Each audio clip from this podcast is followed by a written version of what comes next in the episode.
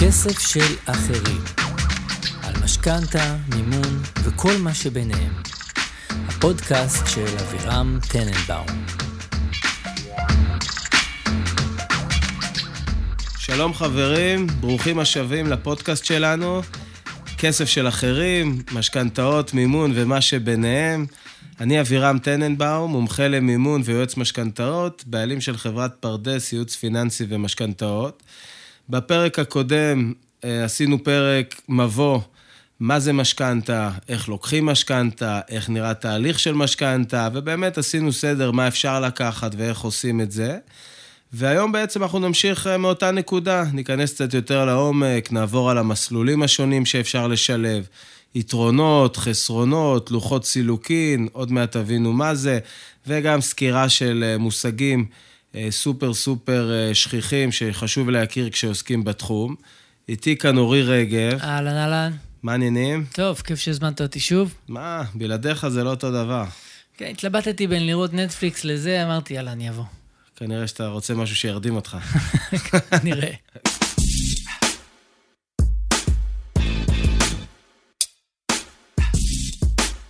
אחלה, אז uh, נתחיל בסקירת מסלולים. בעצם, אני קודם כל אסביר איך זה, איך זה משתלב בכלל בעולם של משכנתה. משכנתה היא לא כמו הלוואה רגילה שהולכים ולוקחים מהבנק, יש שורה אחת של איזושהי ריבית או איזשהו מנגנון, וגמרנו. משכנתה, בגלל שזה בדרך כלל סכומים גדולים של כסף, אז יש שם אפשרות לשלב כל מיני סוגים של הלוואות ביחד. זאת אומרת, אפשר שחלק מהכסף יהיה במסלול שהריבית שלו נקבעת בצורה מסוימת, וחלק אחר יהיה בריבית שנקבעת בצורה שונה, וכל חלק יהיה בסכום אחר ולתקופה אחרת, וממש אה, זה מישמש. מישמש. אני רואה את הפרצוף שלך. כאב ראש רציני עשית לי. זה בדיוק המישמש. כרגע. כן, אני מצטער. כן. אה, אני אנסה לתת איזה דוגמה, אוקיי. מעולם אחר דווקא, גם כן. של כספים. נגיד השקעות, עולם של השקעות, אני היום רוצה לבנות לעצמי תיק השקעות, אז אני אשים חלק במניות. כן. כי אומרים שזה יכול לעשות לי הרבה כסף, אבל גם אמרו לי שזה מסוכן, אז אני אשים סכום מסוים במניות, תלוי ברמת התיאבון שלי לסיכון. ואמרו לי שאג"ח מדינה זה גם טוב, כי זה בטוח. אז אני אשים קצת באג"ח מדינה, כי זה בטוח. למקרה ש... כן, ואולי, ואמרו לי, אתה יודע מה, תשים גם חלק במזומן, שלא יכול לזוז, שיציב, שאם תצטרך לעשות משהו עם הכסף. ואז נוצר לי תמהיל של השקעה, קצת בזה, קצת בזה, קצת בזה, שהמטרה היא שאני צריך ליהנות מכל מיני דברים שיקרו מצד אחד, וגם לא לחטוף חזק מדי בצד השלילי מדברים פחות סימפטיים שיקרו. מין איזון, ניהול כן. סיכונים כזה. אז משכנתה זה מאוד דומה, רק בחוב. חלק מה- נחמד. כן, כן, במקום ל... כן, נכון, אבל אין... איך אתה רוצה לגוון את החוב שלך? איך אתה רוצה לגוון את החוב שלך? איך אתה רוצה שנחייב אותך? לא, אז. חלק, אז חלק הוא חשוף לריבית כזאת, וחלק חשוף למדד כזה, אבל בטוטל המטרה היא בעצם לא להיחשף לסיכון, וכן אה, אה, להשאיר גם מקום לחיסכון. אה, טוב. זה, זה הקונספט של תמהיל משכנתה, בגלל זה קוראים לזה תמהיל. אנחנו מממהלים פה.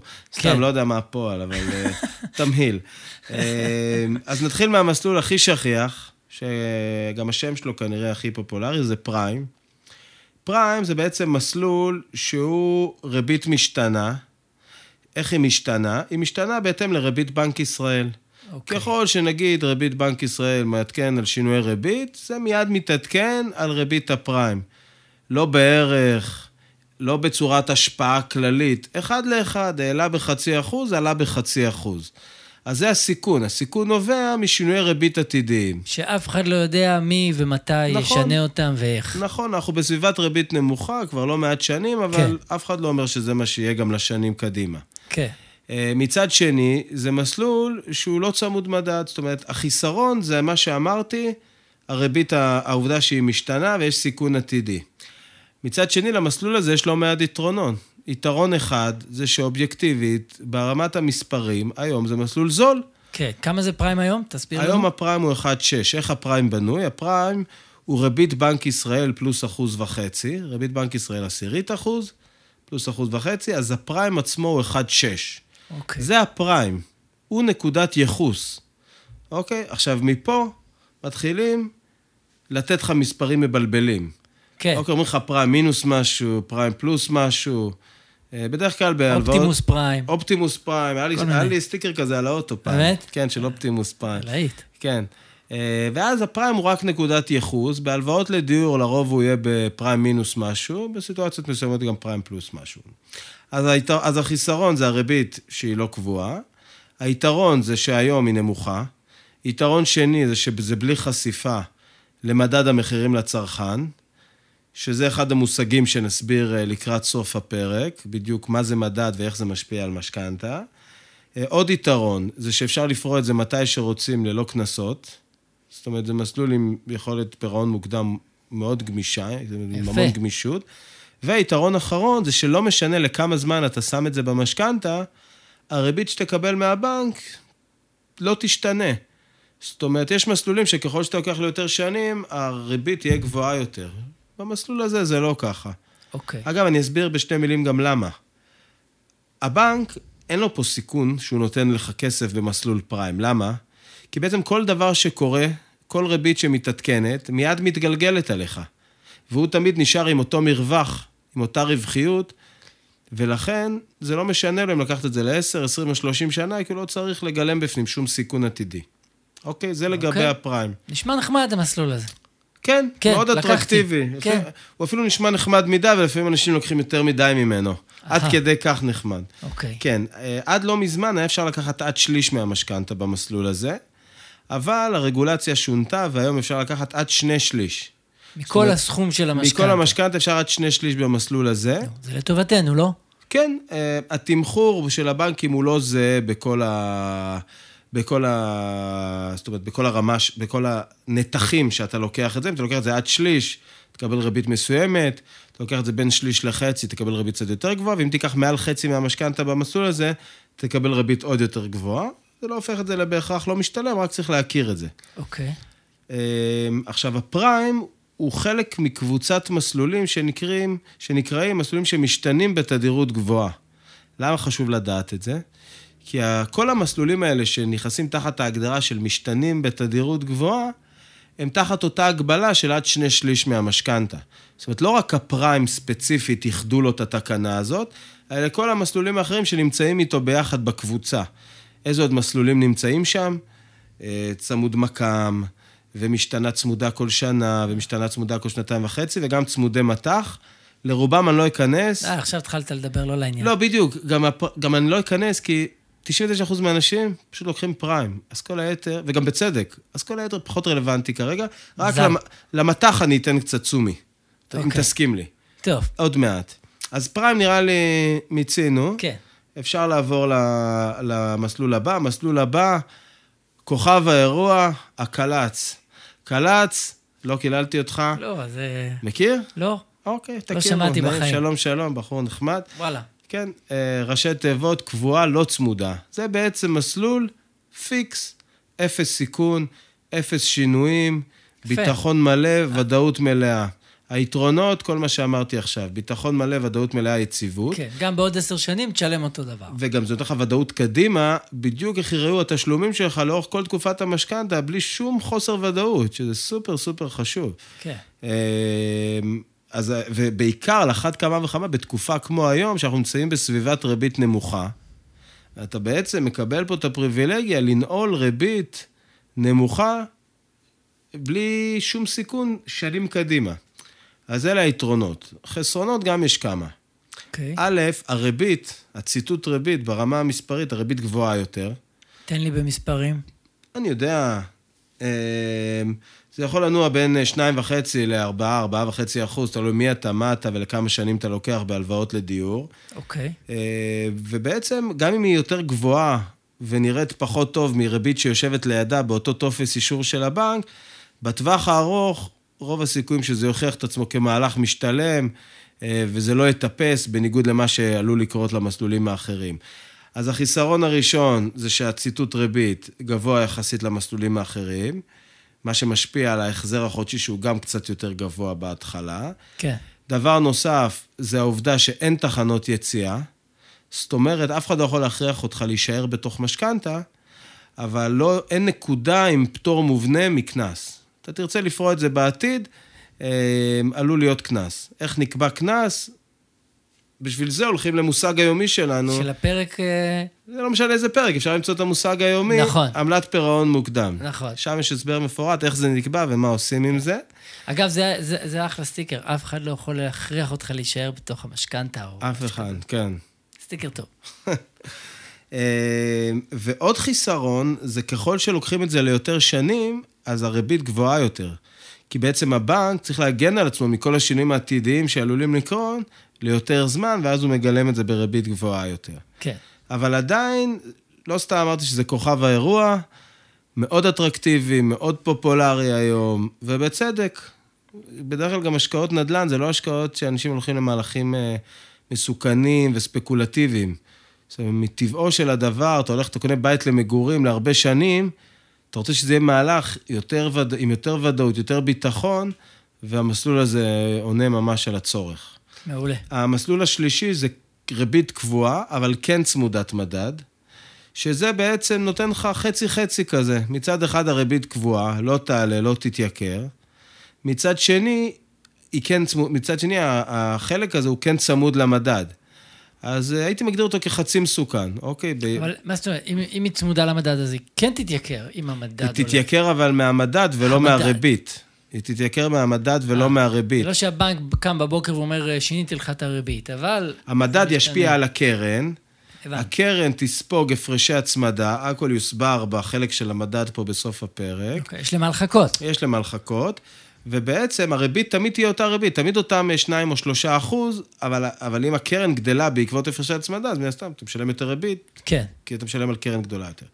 אז זה מסלול שבעצם מאפשר ליהנות מריבית קבועה, ששוב, היא נמוכה נכון לימים אלה, אבל אה, עם סיכון של חשיפה למדד לאינפלציה עתידית. אז למה שאני אקח אותה? כי תהיה יותר נמוכה כן, מהקבועה? חד משמעית. כי. כל המדד שהבנק צריך לגלם, אה, לא נמצא שם. כי בעצם המדד גם ככה מתגלגל עליך, הבנק לא צריך לתמחר אותו בפנים. הבנתי. ומבחינת יתרונות חסרונות, אז uh, היתרון העיקרי זה הריבית הקבועה, שהיא לא תשתנה, והעובדה שזה החזר נמוך יותר מהקבועה הלא צמודה, בגלל שהריבית נמוכה יותר.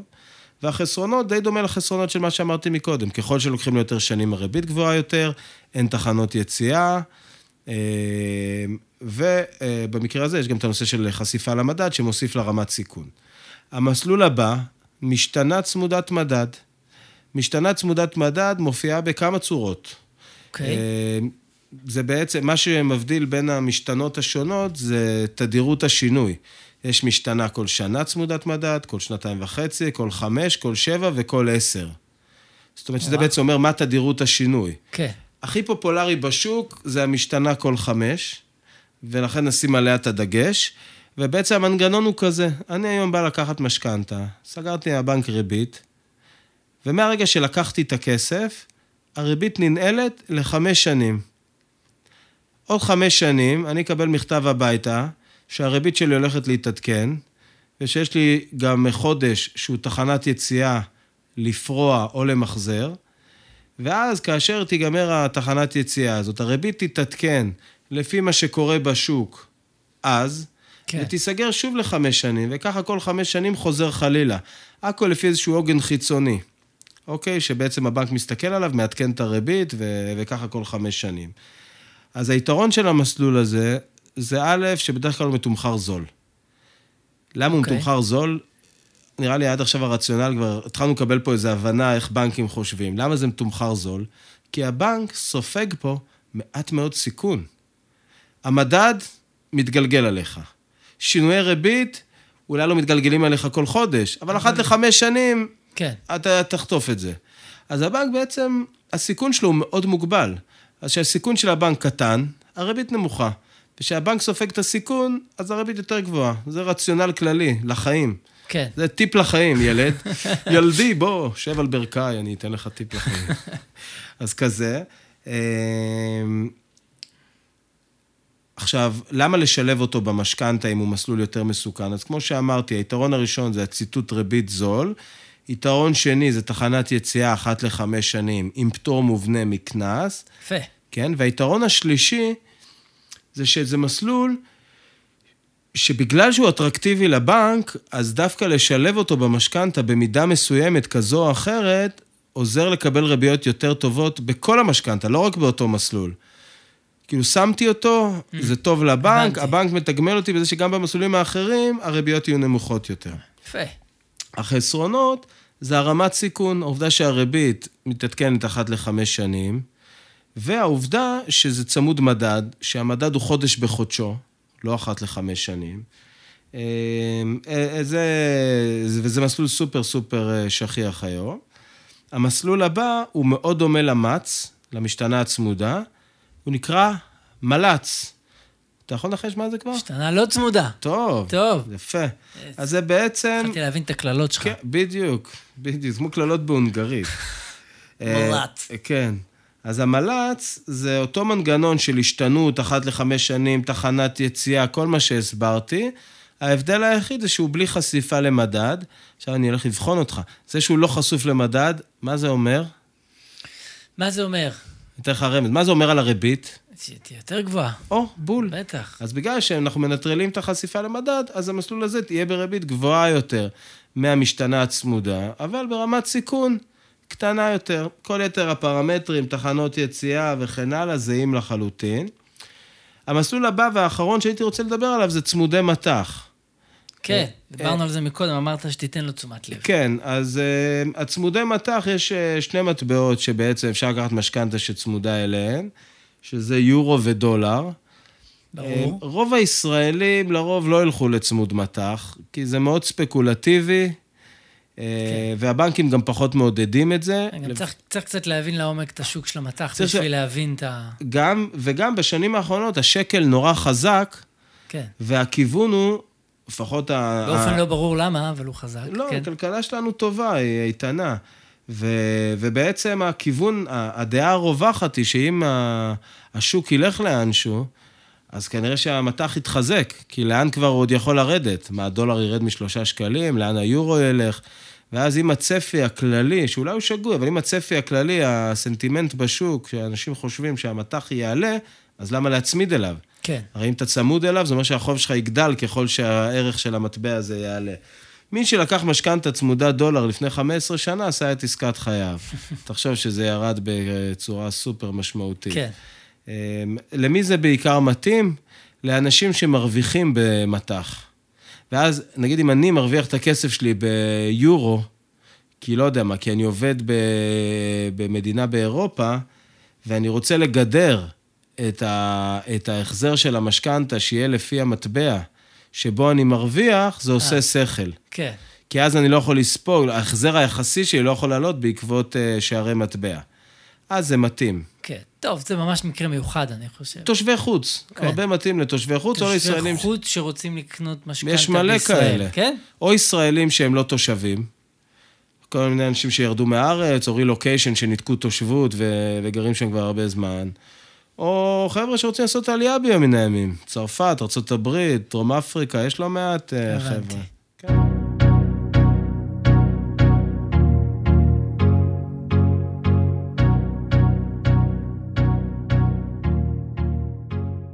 אוקיי, אז זה פחות או יותר המסלולים שלנו. המסלולים, וברמת הת... כן. התמהיל של המשכנתה זה בעצם, כל המשחק זה כמה לשים, באיזה מסלול, הבנתי. לכמה שנים. במניות, באג"ח או במזומן. ואיך לסדר את זה מבחינת השנים, מבחינת התקופות, שיהיה אופטימלי וישקף את הרצונות שלי הכי טוב שאפשר. כל תמהיל זה לשנים אחרות? זה לערך אחר? זאת אומרת, אני יכול לקחת לתמ... לשליש ל-30 שנה, השליש השני ל-20 שנה, וככה אפשר כן, להרכיב את זה? אתה יכול גם לחלק את זה לשש-שבע שורות, אנשים חושבים שזה וואו. תמיד שלוש. זה יכול להיות גם שמונה. שמונה שורות, כל אחת לתקופה אחרת, סכום אחר. ועוד שנייה אנחנו נדבר על לוח סילוקין, אז גם כל אחד בלוח סילוקין אחר. אז כבר היה שווה לבוא לפרק הזה. כן, באמת? רק בשביל הלוח סילוקין. לגמרי. תצא פה עם הלוח ביד. ממש. תיקח אותו הביתה. ממש, שם אותו על הקיר. שם אותו, תולה את הלוח סילוקין על הקיר. כן. אז אה, לוח סילוקין, מה זה לוח סילוקין? לוח סילוקין זה בעצם המונח המקצועי לאיך ההלוואה מחולקת על פני השנים. זאת אומרת, איך מחושב ההחזר החודשי. הרי אתה היום לוקח 100,000 שקל. ויש גם ריבית לשלם, ואולי כן. גם מדד. איך בעצם זה בנוי מבחינת החלק החודשי של כמה קרן יורדת, כמה ריבית. יש לזה איזושהי נוסחה, נכון? אוקיי. זה הלוח סילוקין. הכי שכיח, שפיצר. אז זה לא כן. קללה בהונגרית, שפיצר. זה מישהו. והמישהו הזה המציא לוח סילוקין, שהיום כמעט כל ההלוואות בשוק ניתנות על פיו. ובעצם הרעיון של שפיצר היה איך אני בונה עכשיו מנגנון שההחזר החודשי יהיה יציב לאורך כל השנים, ו...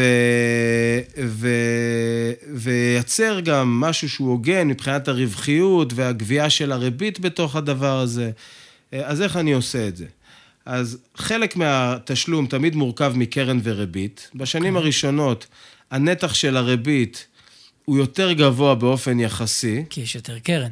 גם כי יש יותר קרן, אבל גם כי הבנק גובה את רוב הריביות שלו בשנים הראשונות. כן, כן. טוב. זאת אומרת, אם אתה לוקח משכנתה ל-30 שנה ובא לפרוע אותה אחרי חמש שנים, הנגיעה שלך בקרן תהיה יחסית מינורית.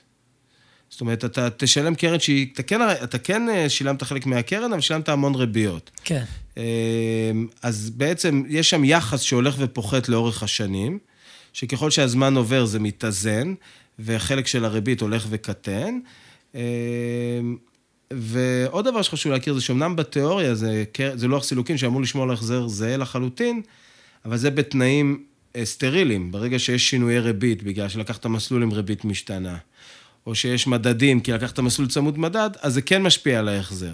כן. זאת אומרת, ההחזר הזה זה עניין תיאורטי לחלוטין. אמ, הלוח סילוקין השני, שהוא פחות שכיח, זה קרן שווה, שזה אומר שכל חודש, מהיום הראשון עד היום האחרון, אתה משלם את אותו נתח של קרן, אבל תשלום הריבית הולך ופוחת, כי הקרן הולכת וקטנה, וזה בעצם כן. תשלום שהוא כמו פירמידה הפוכה. ההחזר הולך וקטן עם השנים, מתחילים מגבוה ויורדים לנמוך. יש בנקים שיודעים לתת הלוואות בדבר הזה, בקרן שווה, פחות שכיח, אבל צריך להכיר. אוקיי. משהו נוסף זה גרייס, מה זה גרייס? יש גרייס חלקי, גרייס מלא, זה בעצם, לקחתי עכשיו אה, משכנתה ל-30 שנה, שפיצר, אבל בשנתיים הראשונות, עד שאני אקבל את הבית, אני גר בשכירות, אז אני רוצה החזר מוקטן. בשביל זה המציאו את הגרייס, זאת אומרת שלתקופה המוגדרת הזאת של השנתיים, אני אשלם רק ריבית, בלי לגעת בקרן, אה, ואז ההחזר יהיה נמוך יותר מן כן, הסתם, בערך חצי, בערך חצי פלוס מינוס. ואז כעבור התקופה הזאת שהגדרתי מראש של הגרייס, אני אחזור לשלם את, את כל המשכנתה כרגיל. זה ישפיע עליי באופן הזה ש, ששנתיים לא נגעתי בקרן, אז זה קצת ייקר לי את המשכנתה בסך הכל, וגם יגדיל לי את ההחזר לאחר תקופת הגרייס, כי עכשיו הקרן שהייתה אמורה להיות פרוסה על 30 שנה, תהיה פרוסה רק 30. על 28 שנים. כן. אה, גרייס מלא זה דומה, רק שלא משלמים כלום. לא רק, זה לא שאתה משלם ריבית, אתה לא משלם כלום. האפקט של זה הרבה יותר דרמטי מבחינת הגידול בהחזר החודשי, אך לאחר מכן, ומבחינת סך העלויות. כאילו יש ריבית על הריבית. כן, אבל גם בנקים לא נוטים לתת את זה. גרייס חלקי זה הפופולרי. העסקאות שהכי שכיח לראות את זה בהן, עסקה יד ראשונה מקבלן, קניתי בית על הנייר, אני משלם שכירות, יש לי שלוש שנים עד שאני אקבל את הבית. התחלתי למשוך מהמשכנתה, אני רוצה גרייס כדי לא להיחנק עם משכנתה ושכירות ביחד. כן. או משהו ממש דומה, זה אם מישהו עושה בנייה עצמית. שזה בדיוק על אותו, יושב על אותם דברים. רק, רק עם הרבה יותר כאב ראש. רק עם הרבה יותר כאב ראש ו- וריבים בבית. כן. אה, והדבר האחרון, הלוח סילוקין האחרון, זה לוח סילוקין של בלון. הלוואת בוליט באנגלית, אולי יש אנשים שמכירים את זה ככה. אה, מה זה בלון? זה בעצם מסלול שאני מראש צובע כסף לפירעון בעוד תקופת זמן מוגדרת. זאת אומרת, אני יודע, יש לי קרן השתלמות שמשתחררת בתאריך ידוע עוד שנתיים, ואני מייעד את הכסף הזה לפירעון חלקי של המשכנתה, אז אני יכול לעשות מסלול בלון. בסכום מוגדר, לתקופה מוגדרת, לשלם רק ריבית, וכשיגיע המועד הזה, אני פשוט פורע את כל המסלול הזה בבת אחת, בגלל זה קוראים לזה בלון. כי זה נפרע ביום אחד, ואם אני לא שם את הכסף, זה פשוט מתפוצץ. ואז זה לא כיף. זה לא כיף, אבל גם הייתי רוצה לראות את הבן אדם שיש לו קרן השתלמות שיכולה להחזיר את כל המשכנתה. לא, נשמע- לא, אתה משלב מסלול בלון בתוך המשכנתה. אז אתה לא פורע את הכל. לא, נגיד הבנתי. יש לי משכנתה של מיליון, אני יכול לשים 50 אלף שקל בבלון, או 200 אלף. שקל בבלון, אה. כמה שבא לי. אוקיי. אה, איפה עוד פוגש אותנו בלון? אם אני לוקח משכנתה לגישור אל מול בית שאני אמור למכור, זה גם יהיה בבלון, כשהכספים אמורים להגיע מהמכירה. כן. אה, זה לגבי לוחות סילוקין. עכשיו הגענו לשלב של המושגים. אז אה, בואו נתחיל מהמושג, לדעתי, הכי שכיח והכי מהותי בתחום, וגם דיברנו עליו בפרק הקודם, אה, אישור עקרוני. כן. מה זה אישור עקרוני? אני אומר? אני צריך להגיד. לא, סתם, אני צוחק. לא, אז אישור עקרוני זה בעצם אישור אשראי למשכנתה על הסכומים שהגדרת לבנק, שזה לא בהכרח משהו שהוא קונקרטי. זאת אומרת, זה יכול להיות אישור שהוצאת כדי שייתן לך איזה מסגרת תקציב, איזה קריאת כיוון כזאת, אפילו על בסיס, אתה יודע, סתם מספרים שזרקת מהראש. כלומר שההכנסות כן, כן צריכות להיות קונקרטיות. מבחינת העסקה, הלכתי, החלטתי שאני רוצה לקנות בית, וואלה, נראה לי שהכיוון שלי זה חמישה חדרים בפתח תקווה, שניים וחצי מיליון, בסדר גודל, לא יודע בדיוק. אני כבר משתתף בצערך, אם אתה עובר לפתח תקווה, אני ליבי איתך, באמת. שמע, הם המושבות, בכל זאת. אוקיי, לא, לא ניכנס לזה, חבל. בטח יש תושבי פתח תקווה שמאזינים לנו עכשיו, אני לא רוצה לפגוע באף אחד. פרסונה נון גרטה בפתח תקווה, אל תבוא לשוק, אבל יש שם אחלה מסעדה עיראקית. אבל בוא, בוא, בוא נחזור לענייננו. אמ, אז אני עכשיו החלטתי שאני רוצה דירת חמישה חדרים באם המושבות, נניח שאני חושב שזה יעלה לי שניים וחצי מיליון. אז אני הולך לבנק, אני אומר לו, נעים מאוד, אלה התלושים שלי, זה התדפיס חשבון שלי, אני רוצה משכנתה של מיליון וחצי מתוך שתיים וחצי מיליון, זה כמובן אחרי שידעתי, וידאתי שיש לי את ההון העצמי. כן. וידאתי שיש לי את ההון העצמי. וזה בכלל לא אומר שיש לי עסקה. הבנק בדק את הניירות, אמר, וואלה, עושה שכל, הנה אישור עקרוני, בדקנו אותך, שתהיה עסקה, נדבר. זה אישור עקרוני. סופר okay. אוקיי. פופולרי, סופר שכיח, זה בדרך כלל הצעד הראשון כן, לדירה. אות הפתיחה. כן, ממש, כן. יריית הפתיחה. המושג השני, שהוא לא רק לעולם המשכנתאות, אבל הוא מאוד מאוד חשוב בעולם המשכנתאות, מדד המחירים לצרכן. המדד. המדד. כן. אוי אוי אוי. אז מה זה מדד המחירים לצרכן? יש כל מיני מדדים, זה השכיח והנפוץ מביניהם. בעצם מדובר על איזשהו אה, סל מוצרים שאמור לייצג את הצריכה הסבירה של משק בית בישראל. לכל סוג של הוצאה יש משקולת, משקל בתוך הדבר הזה.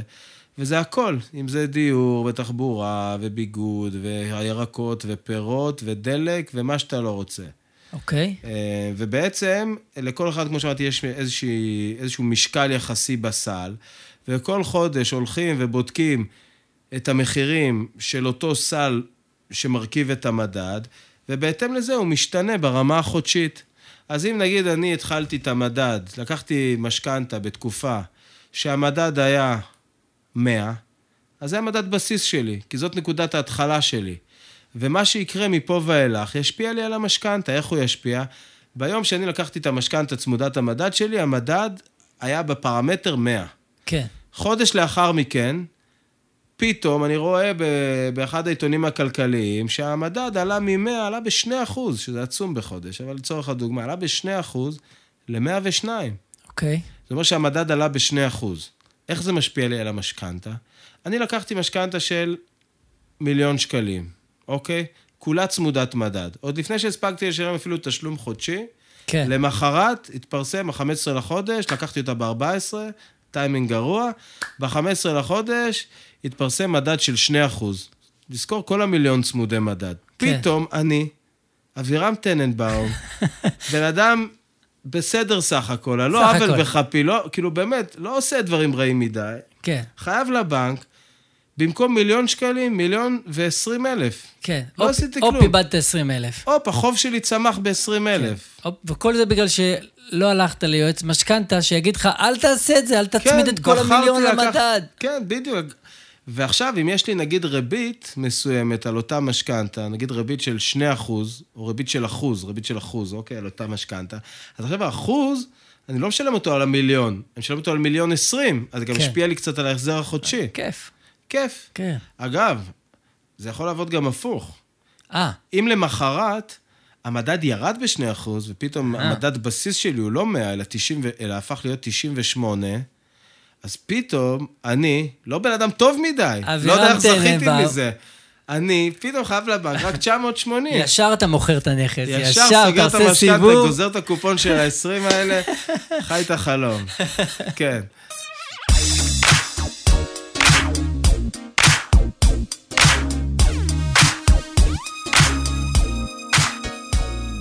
אז אה, זה מדד, וככה הוא משפיע על, המד... על, האינפלט... על המשכנתה בעצם. אל תסבר את אוזנינו כמה הוא זז בדרך כלל באופן ממוצע בחודש, למי שלא מבין בזה. בשנים האחרונות הוא היה מאוד מאוד מתון, היו שנים שאפילו המדד היה שלילי, או שהוא היה חיובי ברמה של חצי אחוז, אחוז, היה מאוד מתון, רק אוקיי. השנה אנחנו כבר רואים בחודשים האחרונים שהוא עלה מעל אחוז וחצי, אה, כן, יש אינפלציה אה, מסוימת. אה, ובעצם כל התוספות האלה שמצטברות על המשכנתה כתוצאה מעליית המדד נקראות הפרשי הצמדה. אז אם הייתי צריך לדמות את זה, זה כמו כזה שאתה משלם, ואתה הולך שני צעדים קדימה וחצי צעד אחורה, כי בעצם אתה משלם כל הזמן את הקרן, כן. אבל היא קצת גדלה לך ככל שהמדד מגדיל אותה כן. תוך כדי תנועה. רודפת אחריך. כן, וזה בעצם מה שאתה משלם על זה שבחרת לקחת מסלול צמוד מדד ולשלם, ולקבל ריבית יותר נמוכה. אז זה לא בהכרח הופך את זה לגרוע.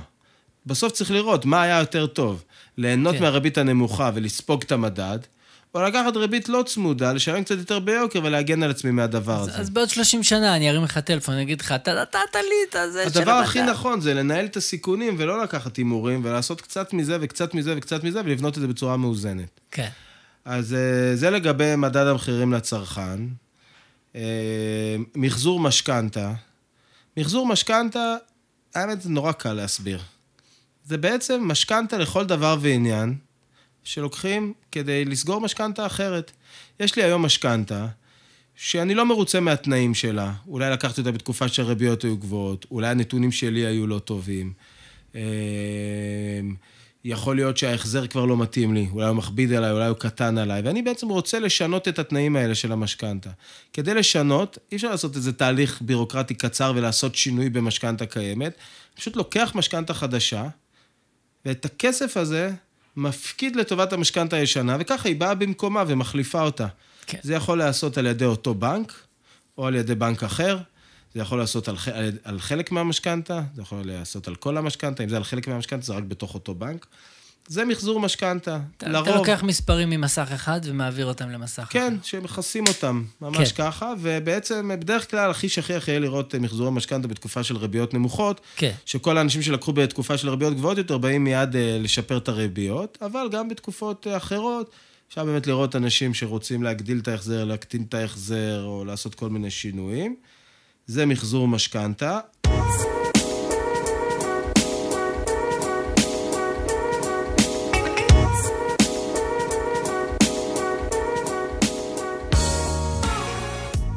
כן, אז אלה היו באמת מושגים שאני חושב שהם אה, ממש בסיסיים לכל מי שרוצה אה, להתחיל איזה דרך בתחום הזה. ו... ואני מקווה שזה היה מועיל, ואני מקווה אפילו עוד יותר, שגם תהיו איתנו בפרק הבא, בטוח. שיעסוק ברכישת דירה, במשכנתה לרכישת דירה. הכי בסיסי. הכי בסיסי והכי חשוב, וכולנו רוצים איזה בית נחמד, ברור. עם כלב או בלי כלב. רק לא באם המושבות. אני מצטער, אני מקווה שתצליח לישון הלילה. כן. לי אין בעיה עם אם המושבות. אה, וואלה. טוב, יש לי חבר שם, אתה גם לי, אה, נו, אתה רואה. כן. טוב, יפה, אחלה, אז תודה שהיית, זה היה ממש כיף. אה, בכיף, אנחנו ניפגש בפרק הבא, ועכשיו אני באמת אלך לנטפליקס. יאללה, תהנה. כסף של אחרים. על משכנתה, מימון וכל מה שביניהם. הפודקאסט של אבירם טננבאום.